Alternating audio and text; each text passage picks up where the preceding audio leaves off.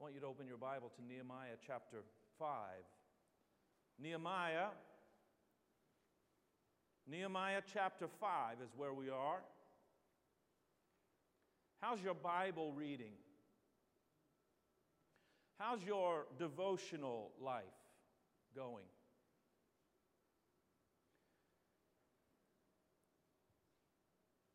I want you to really answer this in your heart.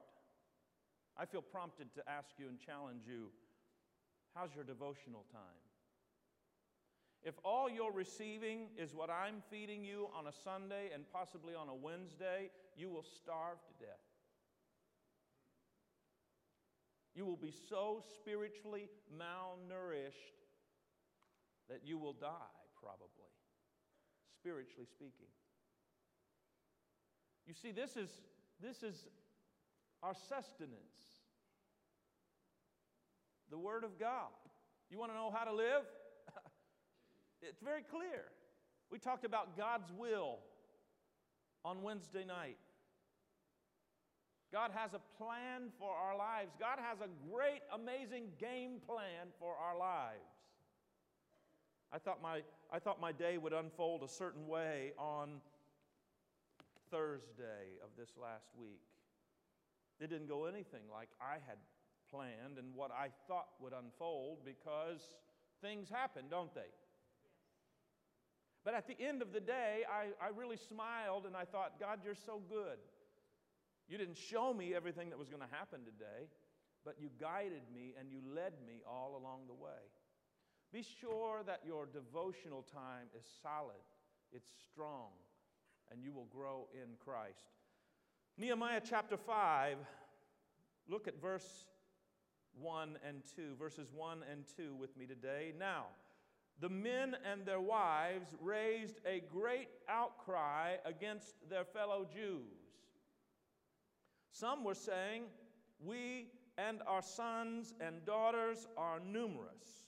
In order for us to eat and stay alive, we must get grain. And everyone said amen to the reading of God's word and the receiving of the help that comes from God's word. We're just going to continue in a study in Nehemiah that I've entitled, Let Us Rise Up and Build. Something, something I've noticed as we've been studying Nehemiah Nehemiah faced challenges in every chapter so far. In chapter 1, he was faced with a personal challenge. When he heard about the plight of Jerusalem and the plight of God's people, he was challenged by the Spirit of God. He sat down and wept and began to pray. That's a good place to start. If you don't know what to do, just start by prayer. That's what Nehemiah did. He laid a foundation of prayer, he sought the Lord. This goes hand in hand with my challenge to you about your devotional time. How's your prayer life? Well, you're going to talk to a lot of people in a, in a, in a day's time. Any given day, you're going to communicate with a lot of people. Be sure that you communicate with God. And remember, prayer isn't just you talking to God, prayer is you talking to God and you listening to what God has to say back to you. Amen? That's prayer. Just simple communication with God. How's your prayer life? Are you talking to God every day? Are you listening to God every day? This is the foundation that we must lay in order to build the life that God has for us. Chapter 1, personal challenge. Chapter 2, Nehemiah, his challenge there was a bit political. When he asked the king, uh, actually, when the king asked him, What's going on? I see that you're downcast and you, you obviously aren't sick. Nehemiah began to unfold the plan to the king. And when the king asked what he needed, Nehemiah was ready with the plan. In chapter 3, Nehemiah had, a, had an administrative challenge. He had to assemble, rally, and motivate 44 different groups of people around one cause, not a small challenge. He positioned the right workers in the right places for the right reasons. Chapter 4, he dealt with the challenge of discouragement. We looked closely at this last week. The workers were afraid of the enemies and convinced that they weren't going to get the job done. They wouldn't complete the work on the wall. But Nehemiah re rallied the troops, so to speak. They came together under pressure, and discouragement was defeated. How many are thankful today that God can still defeat discouragement in our lives? Amen. So here we are at chapter 5 of Nehemiah, and we see Nehemiah facing yet another challenge. There's dissension in the camp.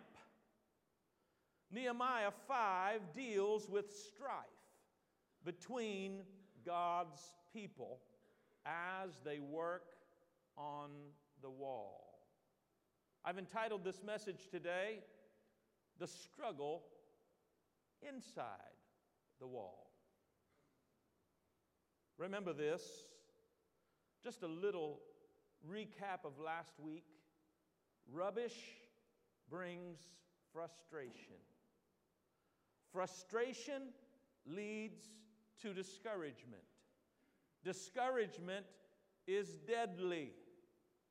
Discouragement that is not addressed and defeated will lead to strife and dissension in the camp, within the walls. Can you imagine God's people actually bickering among one another? Can't hardly imagine that today, can we? Can you imagine there being discord inside of the walls of a church where people are supposed to come together to celebrate God and to build His kingdom? You can't hardly imagine it, can you? It, it surely only happened in Nehemiah's day. It definitely wouldn't happen today, would it? And certainly not at this holy place called La Palma Christian Center. Come on now. Can we get real with one another for a little bit?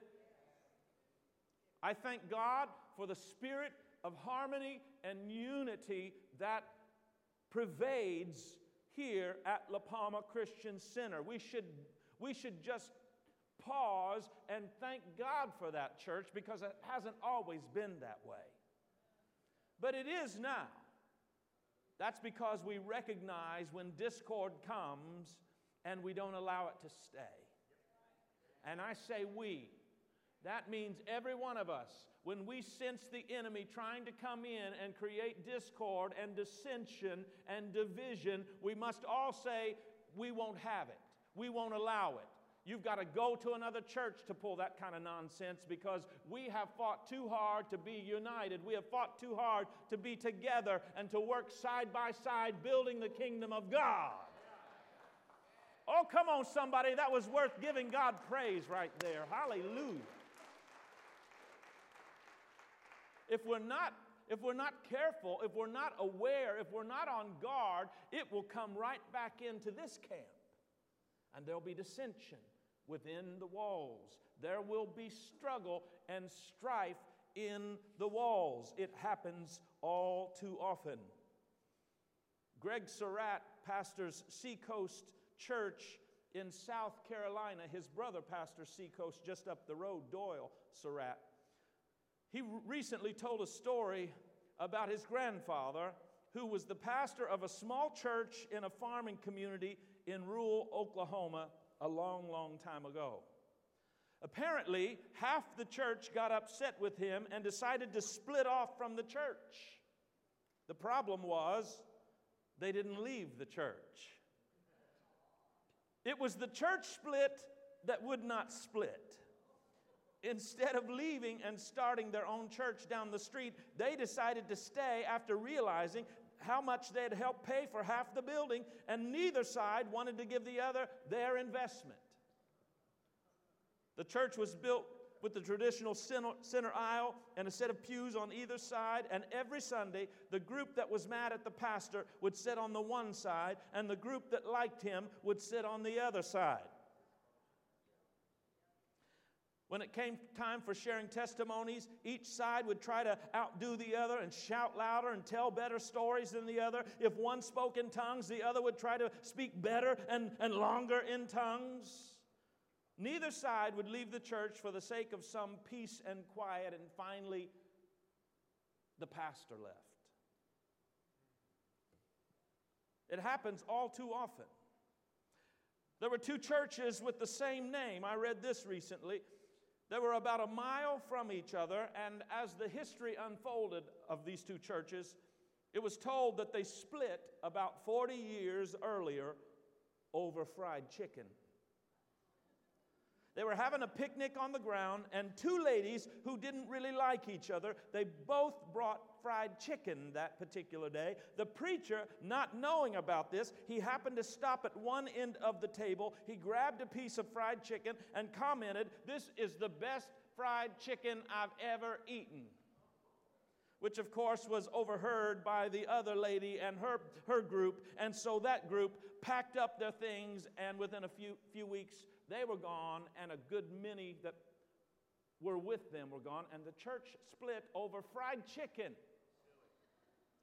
I read of another church that split over a piano bench and the positioning of, of furniture on a stage. I'm not making this up. You can't make this up. Hollywood couldn't script this kind of stuff.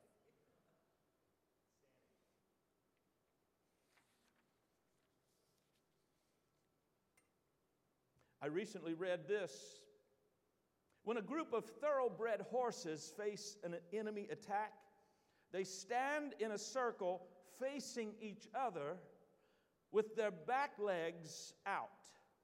And with their back legs, they will kick out at the foe. Sounds like a good plan, doesn't it? Donkeys, on the other hand, do just the opposite. They make a circle and face the threat while using their hind legs to end up kicking each other. Mm. Don't live like a donkey. God's called us to work together, building the wall, as it were. It was the wall in Nehemiah's day. It's just the work of the kingdom today, isn't it? Building the church building God's reputation, building the kingdom. It's much easier to conquer and subdue an enemy who attacks us than it is to forgive and restore a friend who has hurt us. Psalm 55 says in verse 12, If an enemy were insulting me or reproaching me, who attacks us, if an enemy were insulting me, I, would, I could endure it, the psalmist says. If a foe were rising up against me, I could run and hide from him. But it is you, a man like myself, my companion, my close friend, with whom I once enjoyed sweet fellowship in the house of God. Wow. Strife is real. We can't pretend that it doesn't exist. The struggle sometimes arises inside the wall. Today, our text highlights the sources and the solutions of the strife. Let's start by looking at the sources of strife. I want you to jot down just a few notes today that I believe are going to be helpful to you. The sources of the strife. We see the people beginning to complain in chapter 5, verses 1 and 2 and they're not complaining against Sanballat. Sanballat, remember, is the enemy, Tobiah, the Ashdodites, the Arab people. They were surrounded on the north, the south, the east, and the west. Everywhere they turned, everywhere they looked, there was an enemy ready to fight them. Now, it's one thing to complain against the enemy, it's another thing entirely to start to complain against people who are in your family people in the church. They began to pl- complain against each other. Now, let me interject this right here. I think it needs to be said. Not all complaining is bad. Not all complaining is wrong. For instance, when we complain about political injustice, How many believe there's some political injustice going on in the world today? Maybe even in our country today, maybe even in our state, and maybe even in the city that you're living in. Do we just sit by quietly and say nothing? Complaining about moral injustice. I believe it grieves the heart of God, and it is one of the greatest sins ever to be committed the slaughter of unborn babies. Now, you should have really said amen or shook your head or something right there. Abortion is wrong, it is a sin. There are other options. And with God's help, we don't have to resort to something like this. Do we just sit by and say, well, our society has promoted it and accepts it and it's just, it's how it's going to be? Or do we complain about this? Complaining that, now let me, let me also say this. I said complain, all complaining is not wrong, all complaining is not bad. But complaining that leads to action, here's the key complaining that leads to action, action which leads to change. This is when complaining can be constructive and helpful. The, the key, church, is not to become a complainer. if you have a complaint, there should be proper channels for complaining. And if it's for, ultimately, if it's for good, if it's for change, if, if it's for action that will, will, will bring about change.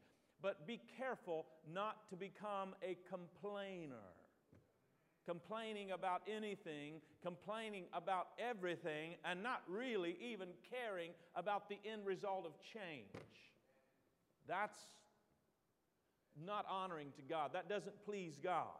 Always negative, always grumbling, never satisfied. It sounds like God's people in Moses' day. The children of Israel wandered in the desert for 40 extra years because of unnecessary complaining.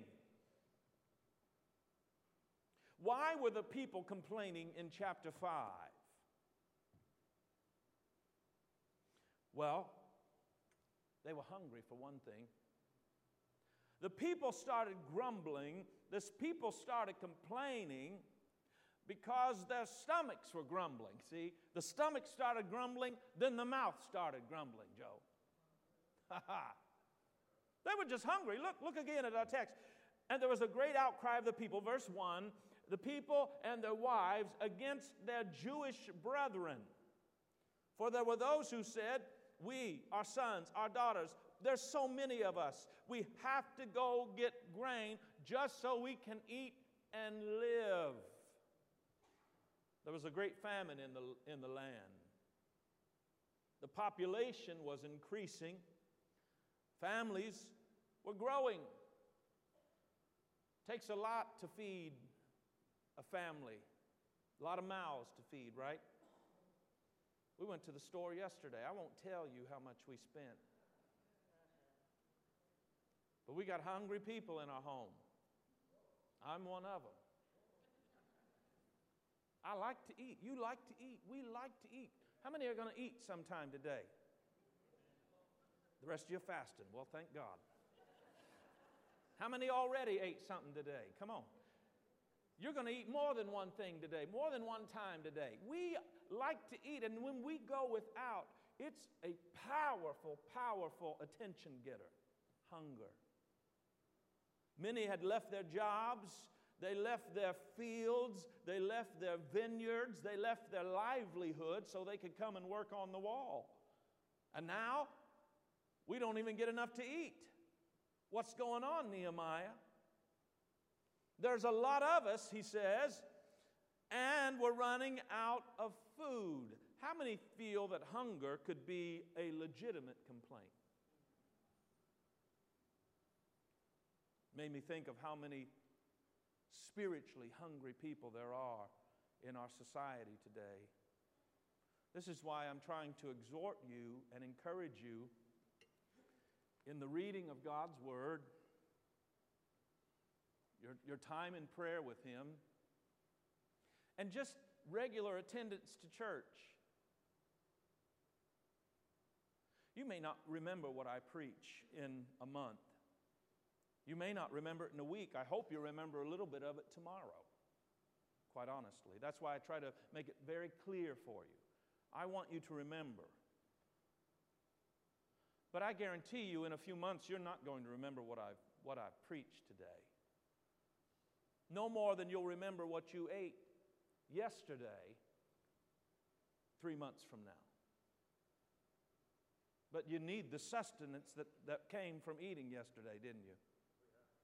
Well, so it is with just attending church, reading the Word of God, spending time in prayer. We are feeding our spiritual man. We would never neglect eating physically, but we neglect eating spiritually far too often. And then wonder why we're sick spiritually. It's because there's a hunger. God has created a hunger on the inside of us that nothing else will satisfy, church. We know that. We're here in the house of God celebrating Him and wanting to learn of Him. You understand that. But think of the people in your life and how they are eating so many things that are unhealthy because they're hungry. I'm talking about spiritually. They are so hungry. There are thousands of false religions around the world. Thousands. Why? Because people are hungry. And Jesus said, I am the bread of life. And if you will eat of me, you won't hunger again. Jesus said, I am the living water, and if you will drink of me, you'll never thirst again. So many hungry people. Hunger was their first source of strife. The hunger actually led to hurting. I want to I wanna talk to you about why the people were complaining, what caused the strife to come inside of the wall. They were hungry, they were hurting. Look at verse number three. There were some also, some of us, We've mortgaged our lands, they said. We've, we've mortgaged our vineyards, our houses, all this so we might buy grain because of the famine. They were broke. They had absolutely nothing financially speaking. And you know what they say if you want to really hurt somebody? Hit them where it hurts. You've ever heard that? Hit them where it hurts. You know where that hit is? It's in the wallet, it's in the bank account. Hit them where it hurts is all talking about money. How many would like a little bit more of it right now? You just be honest.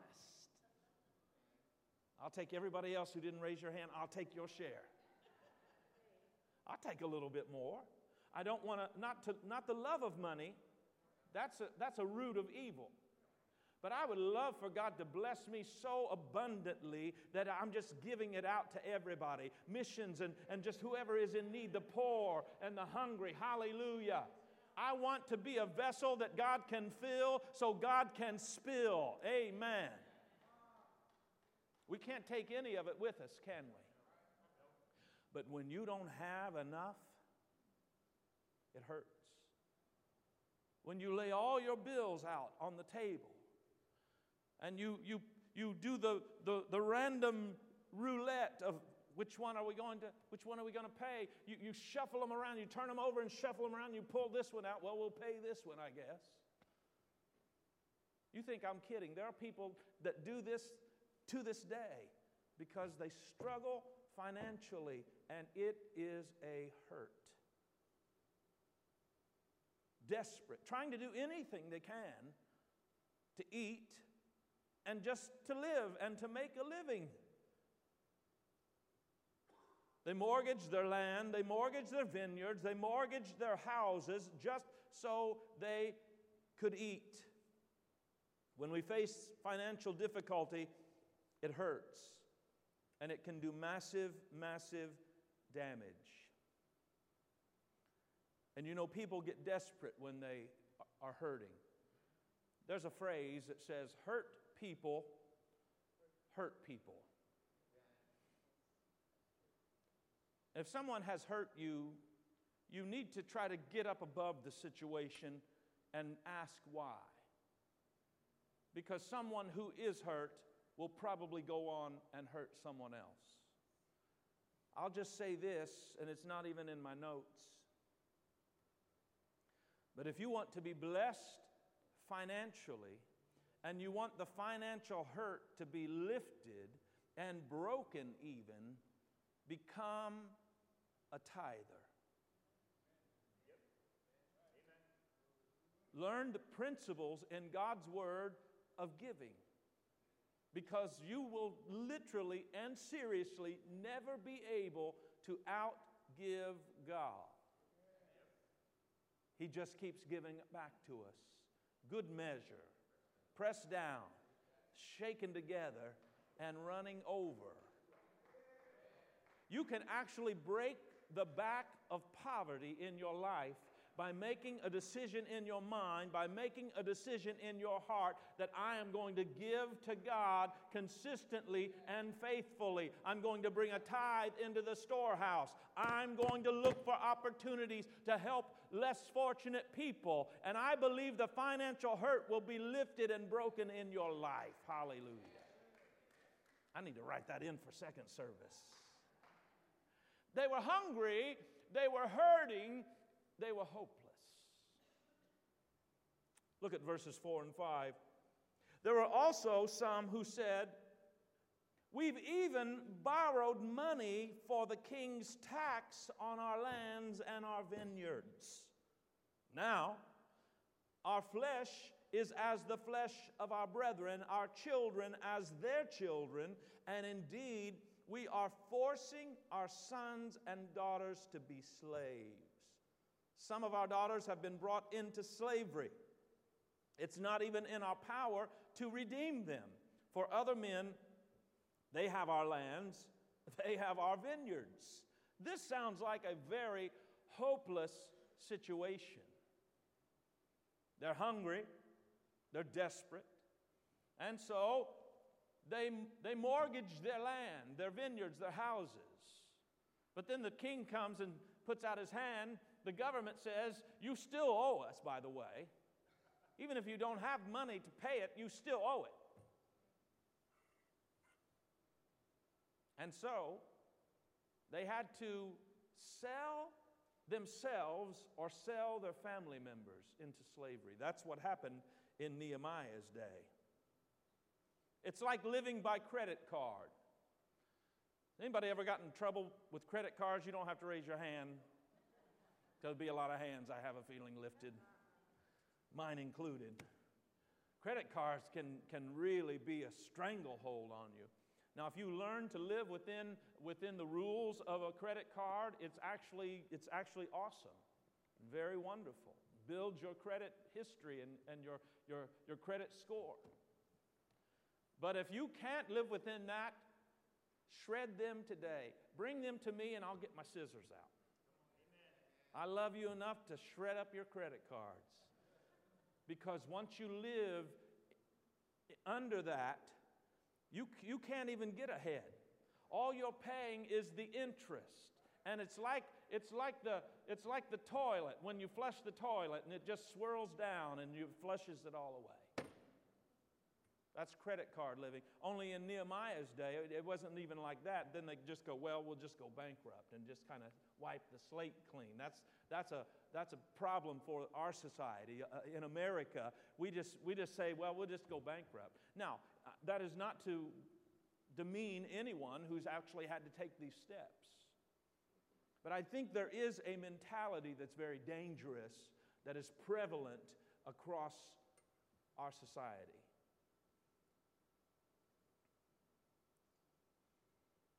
Nehemiah, in his day, it resulted in slavery.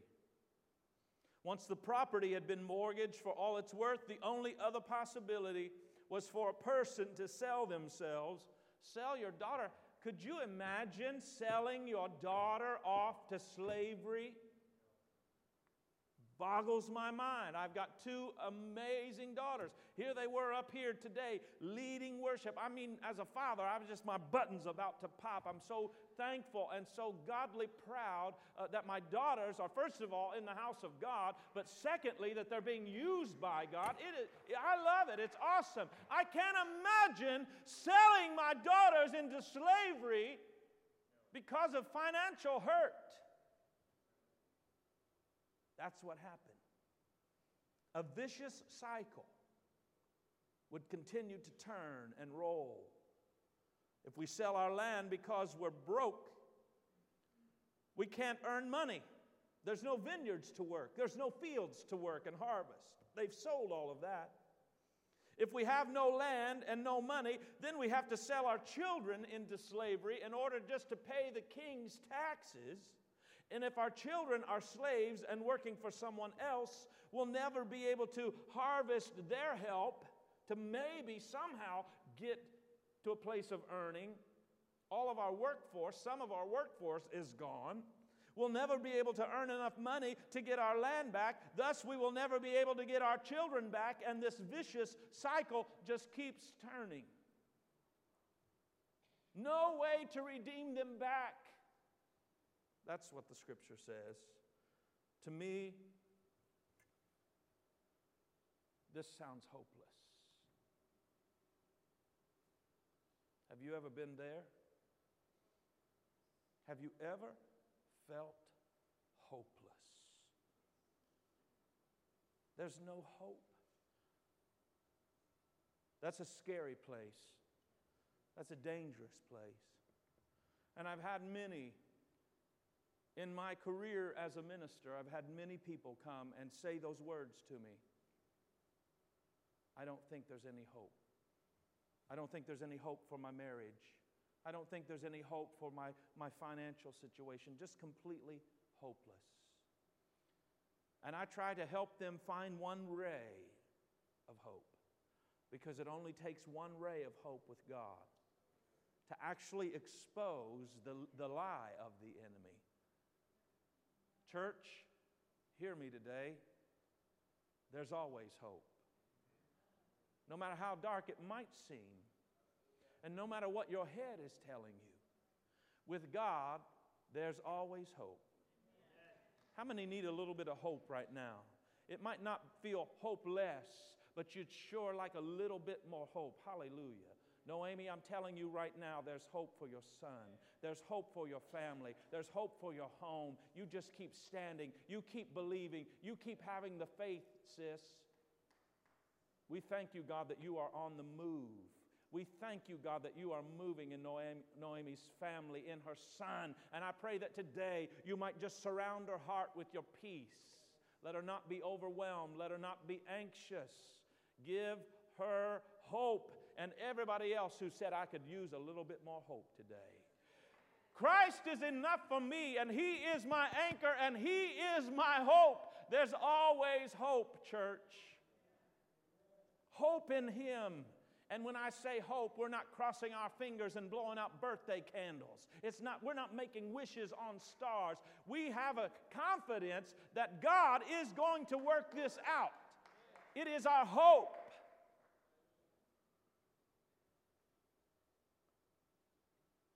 Hunger, hurt, hopelessness. These are the sources of the strife. But thanks be to God, He has a solution for the strife. Let's look now at the solutions to the strife. Nehemiah was the man God had called to lead this work, and so God gave Nehemiah a solution for the strife that was arising. It started with a rebuke. The solution for the strife came, first of all, by way of rebuke. Can you imagine? Look at 6 and 7 of chapter 5. Nehemiah says, I became very angry when I heard the people's outcry and the words that they were speaking. And verse number 7, look closely at this. It says, After serious thought, after serious thought, I rebuked the leadership, the nobles, the rulers, and I said to them, Each of you is exacting usury from his brethren. So I called a great assembly against them. The solution started with a rebuke. Nehemiah was angry. The scripture is very clear. He was angry. You know, it's okay to be angry sometimes. There's something about being angry for the right reasons. I said something earlier about complaining about the right things. God let us become angry for the right reasons. There was a righteous anger. Moses had this righteous anger. Moses became angry when he came down from the mountain and saw the people trying to take matters into their own hands. They broke off all the jewelry of their, in their ears and their, their bracelets, and, and they made an image of gold, a calf of gold, and worshiped that instead of God. Moses was angry, and it was right for him to be angry, wasn't it? Broke the tablets, had to get another set. Jesus was angry when he went into the temple and saw them conducting matters in an inappropriate way. And so Jesus overturns the table. This was a righteous anger, it was appropriate anger. He didn't just fly off the handle. Nehemiah didn't just fly off the handle, off the handle. He took time to think about the situation. I, I, I want you to understand this. Verse number seven says, after serious thought. Sometimes we just fly off the handle. Fly off the handle. I can't say this. We speak before thinking way too often. How about we ponder the situation? Sometimes a rebuke is in order, especially for a leader. It's one of the tough parts of the job of being a leader and being a pastor. When rebuke is called for, many pastors will sidestep it or just avoid it altogether. But I believe that when it's appropriate, it needs to be done. But it needs to be done in the right way and at the right time. Nehemiah pondered this after serious thought. Look at verse number seven again. After serious thought, after he had pondered this and thought about this for a while, then he rebuked the leadership. He rebuked the nobles, he rebuked the leaders. God, give us a righteous anger, anger that leads to action, action that leads to change. Started with a rebuke, it rolled right into reasoning. Verse number eight Nehemiah begins to reason with them. He says to them, According to our ability, we have redeemed our Jewish brethren who were sold to the nations. Now, indeed, will you even sell your brethren, or should they be sold to us? Then they were silenced and found nothing to say. Then I said, He's continuing to reason with them. What are you what you are doing is not good. Should you not walk in the fear of our God because of the reproach of the nations of our enemies? Verse number 10 I also, with my brethren and my servants, am lending them money and grain. Please, he says, I'm trying to reason with you. Let us stop this usury. After the rebuke comes a loving reasoning and an ex- explanation of the situation. Nehemiah tries to help them see the error of their ways. It's a beautiful way of bringing resolution to a strife filled situation. Rebuke and then reasoning. Surely you can see this, Nehemiah is saying to them. Surely you can understand that this is not appropriate. How much more effective would we be if we would try to reason with people the error of their way? it leads to restoration. I'm talking to you about solutions to strife. The rebuke led to reasoning, the reasoning led to restoration because it says that they were silenced. They absolutely had nothing to say. In other words, they were saying, You're right.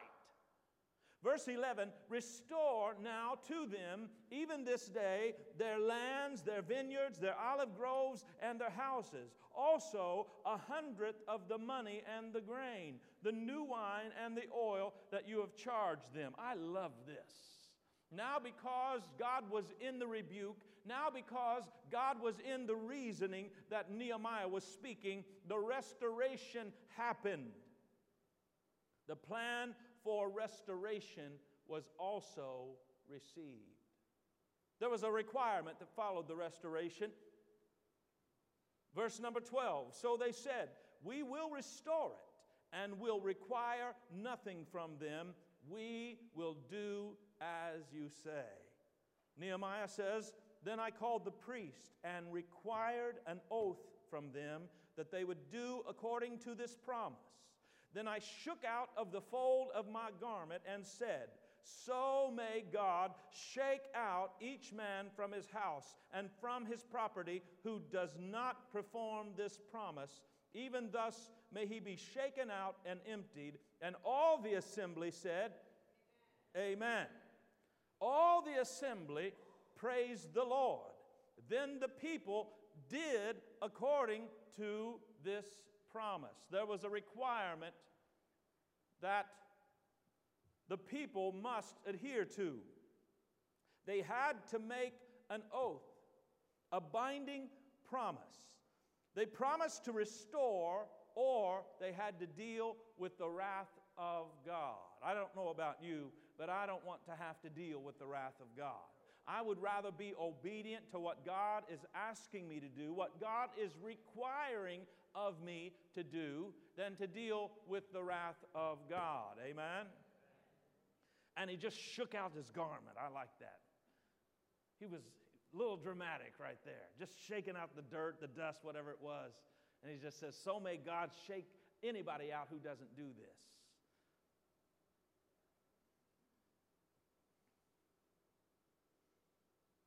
All the assembly said, Amen. In other words, they're saying, We're with you. What the plan that you have, we're with you. Then they praise the Lord. All the assembly praised the Lord. It's important that we're praising God together as a people. We're saying amen together. So be it, God. Let it be done, God. Amen. We praise together. Then they obeyed. Then it says the people did according to the promise. There are three steps right there that I want you to see in verse number 13. They said amen together, they praised the Lord together, and they obeyed the Lord together. All of this led to a resolve.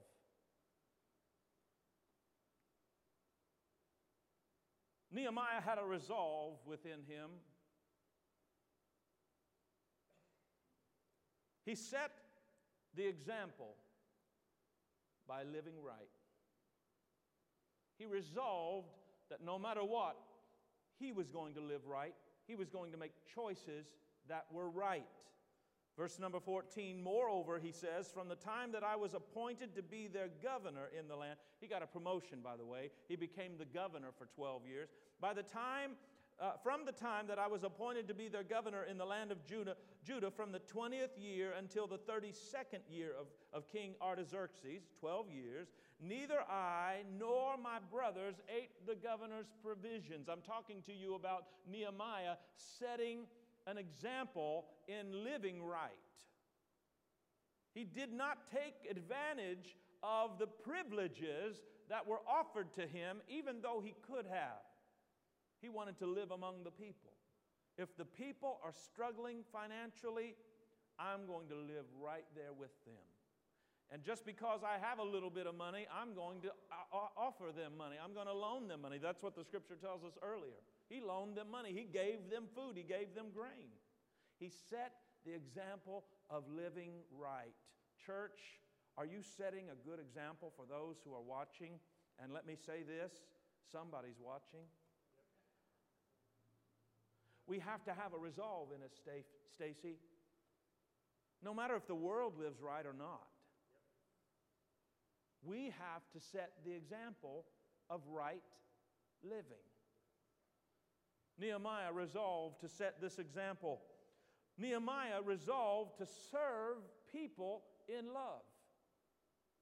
Verse number 15 The former governors who were before me, they laid burdens on the people. They took from them bread and wine, besides 40 shekels of silver. Yes, even their servants bore rule over the people. But look at this Nehemiah says, I did not do so. He set the example of serving people. We had an amazing meeting yesterday. Almost a hundred of our core people came together in this room to hear what God would say about the future of La Palma Christian Center. And it's about loving God and loving people, serving God and serving people. And 91 of us yesterday resolved, with God's help, we're going to do all that we can to serve the Lord and to serve people because that's what it's all about. Wasn't that an amazing meeting yesterday, Pastor Moses? How many were at this meeting yesterday? I'm just telling you, the Spirit of God flooded this room, spoke a word to us, and gave us a future. Hallelujah. Nehemiah set the example. He did not let the greed of others affect his good judgment of serving people. He led the example, uh, set the example by fearing God. His resolve was, I'm going to fear God. Bring up chapter, uh, uh, verse number 15 for me one more time.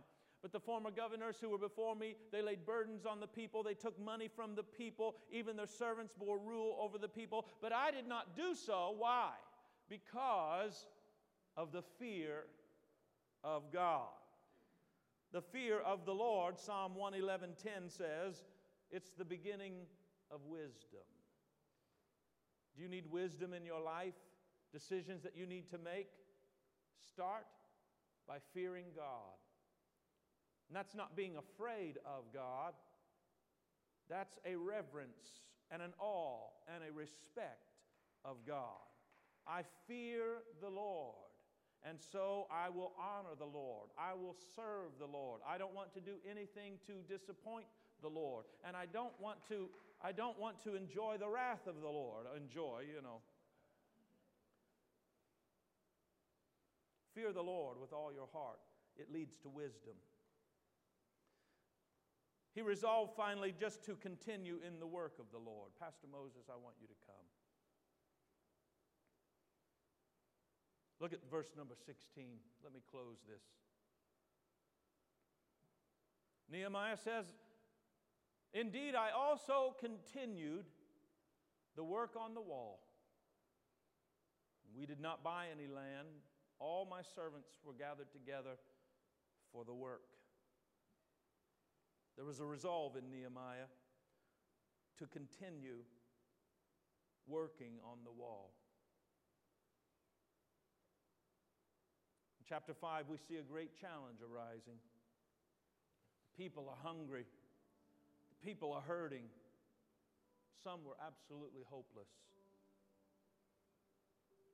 But God uses Nehemiah and gives him a plan. He gives Nehemiah a solution for the strife. And because the people hear the, the plan of God, the strife stops. The struggle within the wall comes to an end. La Palma Christian Center, may I remind you today we are also called to work. We're called to work for the King, building the kingdom. building the church. Let's not let strife come between us.